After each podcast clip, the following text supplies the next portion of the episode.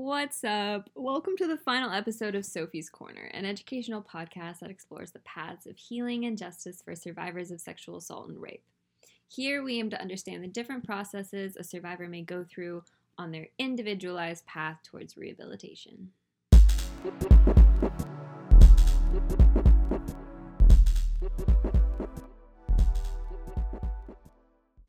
In our last episode, we talked about multiple different paths for healing. We talked about traditional talk therapy and the different approaches that go under that umbrella. We talked about art therapy, which I geeked out about. and then we talked about spiritual therapy.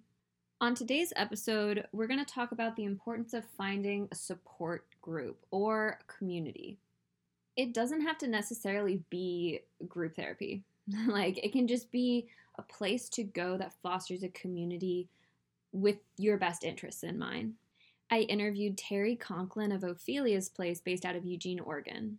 Terry will get more into it, but basically, Ophelia's Place is a prevention based organization dedicated to helping girls. Um, let me start at a place where I think you and I both have been teenagers at some point in our life, right? Um, it's telling me to continue, I'll do that.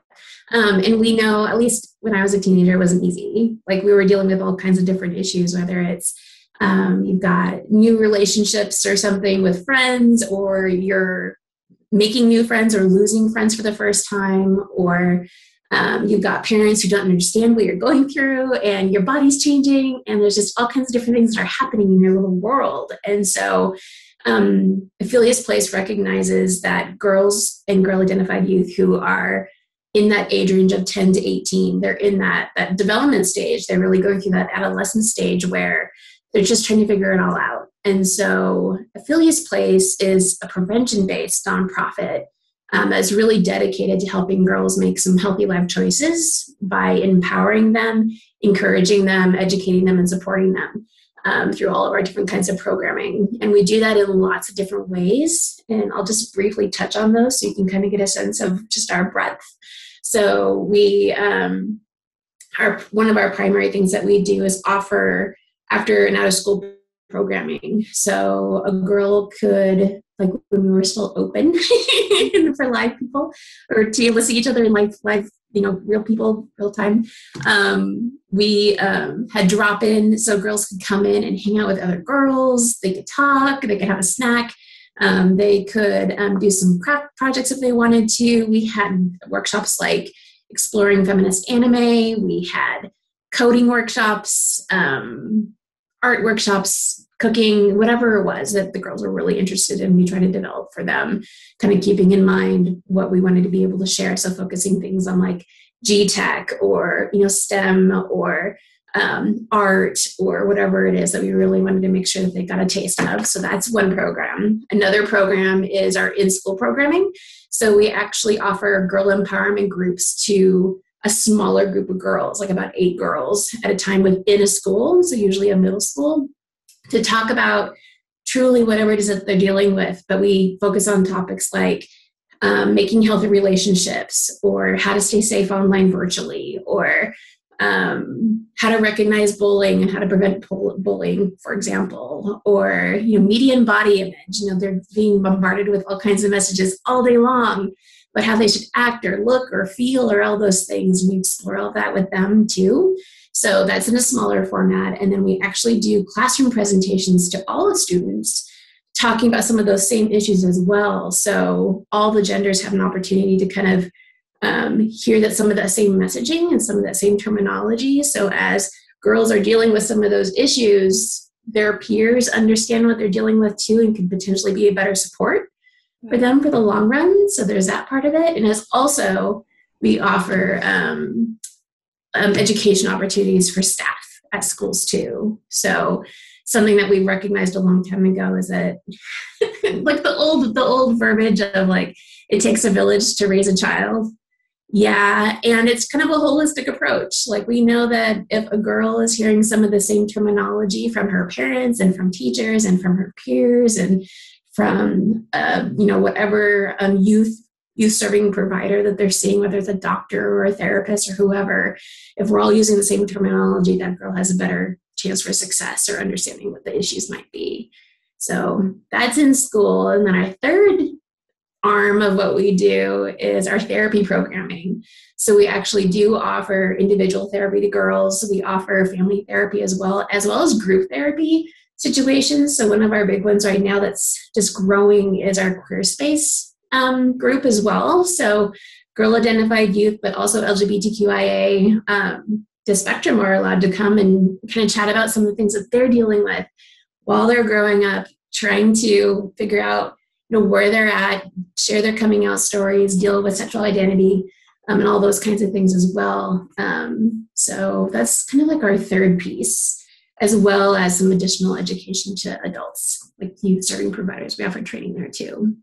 So we do a lot of prevention based communication to help those girls better understand how to just feel more empowered to find their voices, to be able to um, work on their critical thinking skills, which is kind of a big deal. Um, and so when we talk about things like sexual assault or healthy relationships and those kinds of things, that's a piece of the big work that we're actually doing uh, with girls in general for prevention based work.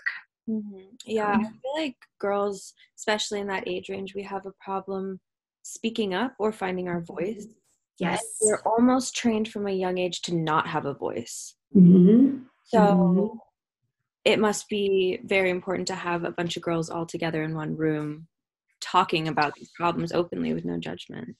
Yeah, it's actually really exciting because, you know, when we were in person, it was fun to be able to kind of listen while these girls are all together. And there'd be like 20 of them at a time, 25 of them, and drop in. And that's a big group of girls. And we'd have staff and some trained interns as well to kind of working within that space just to kind of hear what's going on and help them with their conversations. And you could always tell who was new because they were either really excited to be there or they were a little bit shy, a little bit nervous. But you know, after they had been coming to drop in for a few weeks potentially, you can start seeing them really starting to have some of those deeper conversations. And it's fun to kind of see how some of those girls start to transform and being able to find their voice and feeling confident enough and safe enough to be able to have those, those kinds of, kinds of conversations and stuff too. We had one girl I can think about the top of my head who, by the time before COVID, like by the time we were finishing up right before COVID, she was like, I'm ready to be president. I'm ready to explore, you know, where I'm going to be.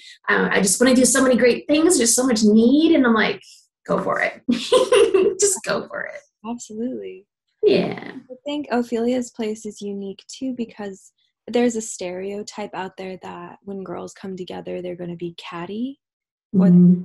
to tear each other down.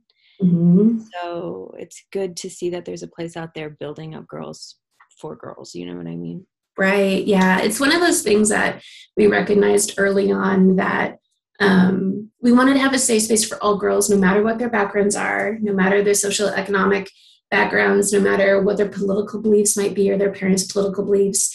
We wanted to make sure that they just had a space where they could talk about those things. And it's actually written into some of the agreements that we have with parents and girls as they, you know, complete their orientations and sign up for the first time is that, you know, if you're going to be unsafe, then we need to excuse you. And that has rarely happened. I think at the end of the day, the majority of them have understood that I, I want a safe space, so I want to make it safe for everybody else too.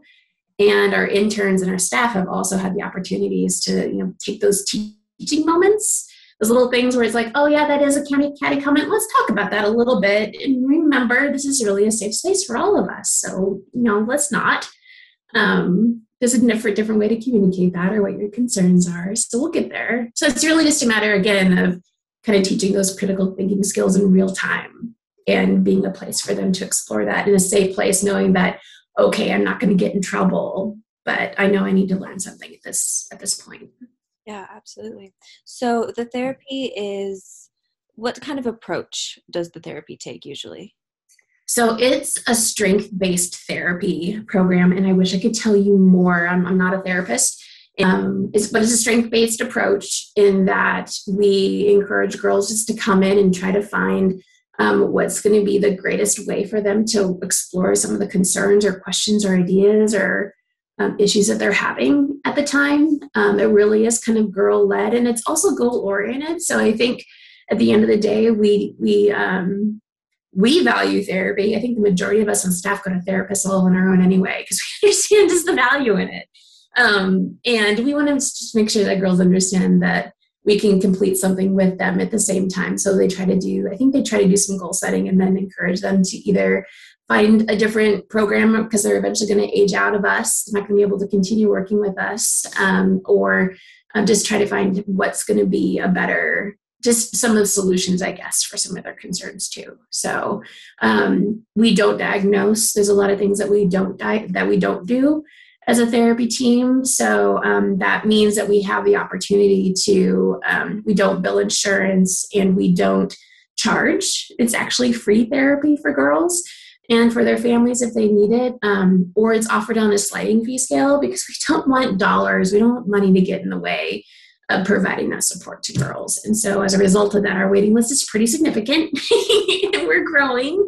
So it's exciting to be able to see that um, girls and I think people in general are finding that you know taking care of your mental health is just as important as your physical health and everything else too. And there shouldn't be a stigma attached to that. So um, yeah, we're excited that to be able to offer that that way. Yeah, that's huge. How yeah. has, how has the services changed since COVID? Oh, it's been interesting um, because it's kind of two pronged. I know when at first when all the orders came down to, to close up and to stay at home and to you know social distance some of us were a little bit nervous about what that meant and we were actually watching several other nonprofits having to close their doors because they weren't prepared for that um, and i don't know i haven't been able to go back and really see how they've progressed but when we closed we recognized that it was an opportunity for us to really rethink how our, our services are offered so we um, actually went virtual. We took all of our therapy services to to telemed. So now girls and families are able to meet with us virtually in a safe space. I don't think they use Zoom. It's a different program that you know follows HIPAA compliance. Um, so they do that. All of our after and outer school programming went virtual as well. They do use Zoom.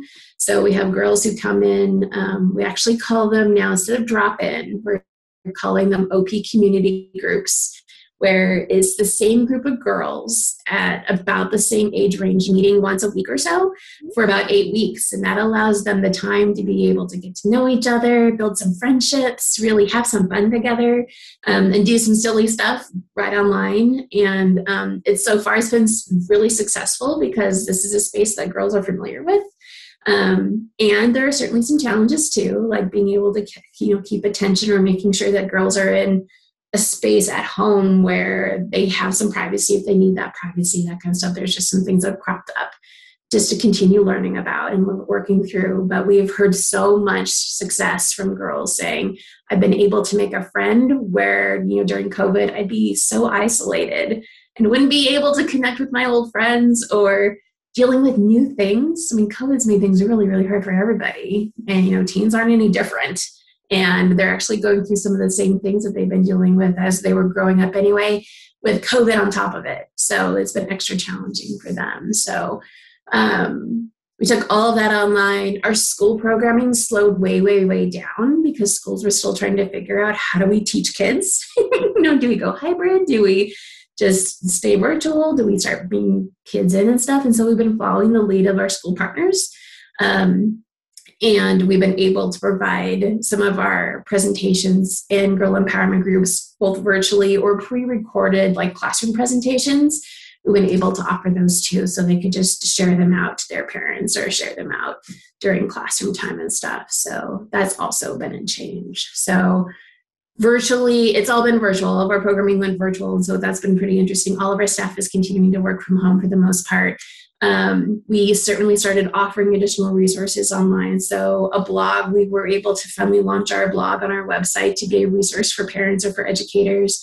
Um, we've done some fun stuff on social media just to be able to keep sharing some of the messaging that, that OP is all about in the first place. And at the same time, we're recognizing that it's been a year of this and we're starting to see just more and more interest in needing support. So, the ther- like I mentioned before, our therapy team is getting very, very busy. So it's exciting and and challenging, and I'm glad we're able to be there to help meet that need.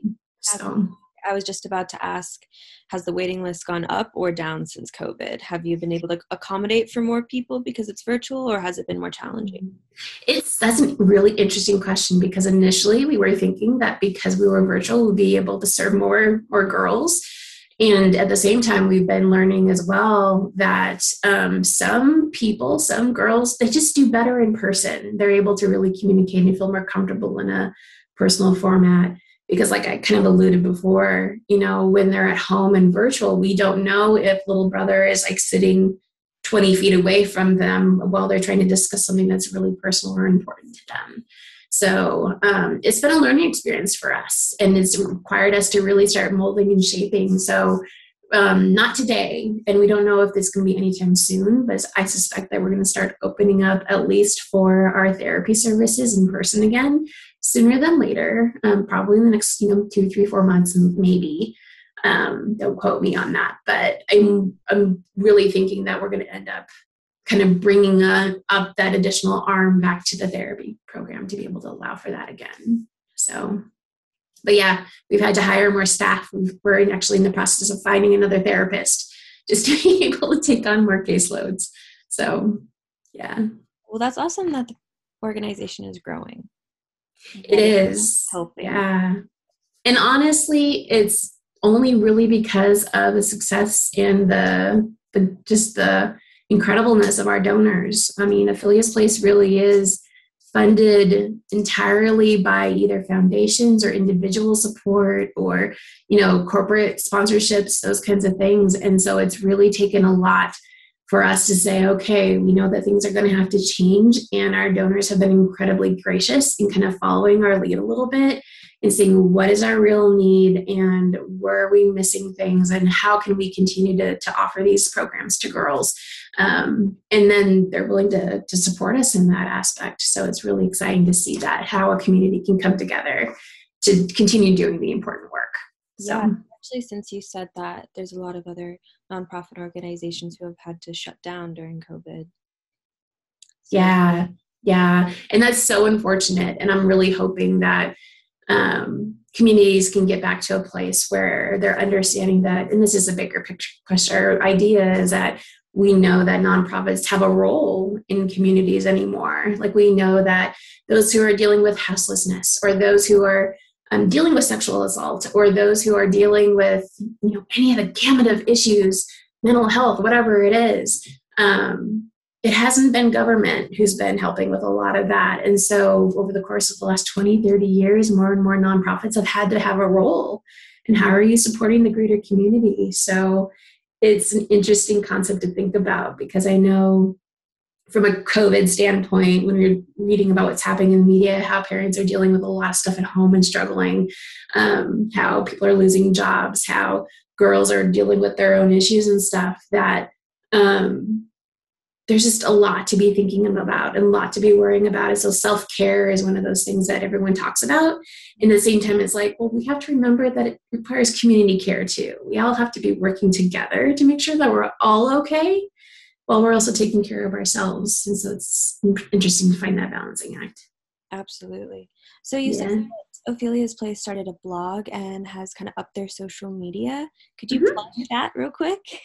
I'm sorry? You plug that real quick? Like how how would you find it if you were looking for it? For sure. So you can find um, Place just by searching for us on Facebook, Instagram, Twitter, LinkedIn. Our YouTube channel has definitely taken off. Um, so it's just a matter of searching for us in Eugene. And then um, on our website, opheliasplace.net, is where a lot of folks can find um, good information and valuable resources for you know, how do you deal with a with a challenging issue at home? Like how do you you know create boundaries for how much social media you know your youth is actually using, or how do you deal with you know uh, like anger or you know anxiety or whatever while everyone's at home during covid you know and you're all in tight spaces together? So how does that change the family dynamic a little bit? So there's a lot of great resources on our blog that speak to those those issues too. That concluded the interview with terry it was interesting to talk about how nonprofits play such an integral role in community mental health there are places like ophelia's place all over the country. All it takes is a few keystrokes to look up a similar style of nonprofit in your area. It can be really hard to deal with stuff, life stuff, on your own. So, finding a community like Ophelia's Place could be helpful in the healing process. And that concludes the final episode of Sophie's Corner. Thank you so much for tuning in to this journey of exploring the different paths of healing and justice for survivors of sexual assault and rape. Remember that there's no right or wrong way to go about healing, everyone's different. And I'm here to remind you that your souls are beautiful, your souls are powerful, and your souls are indestructible.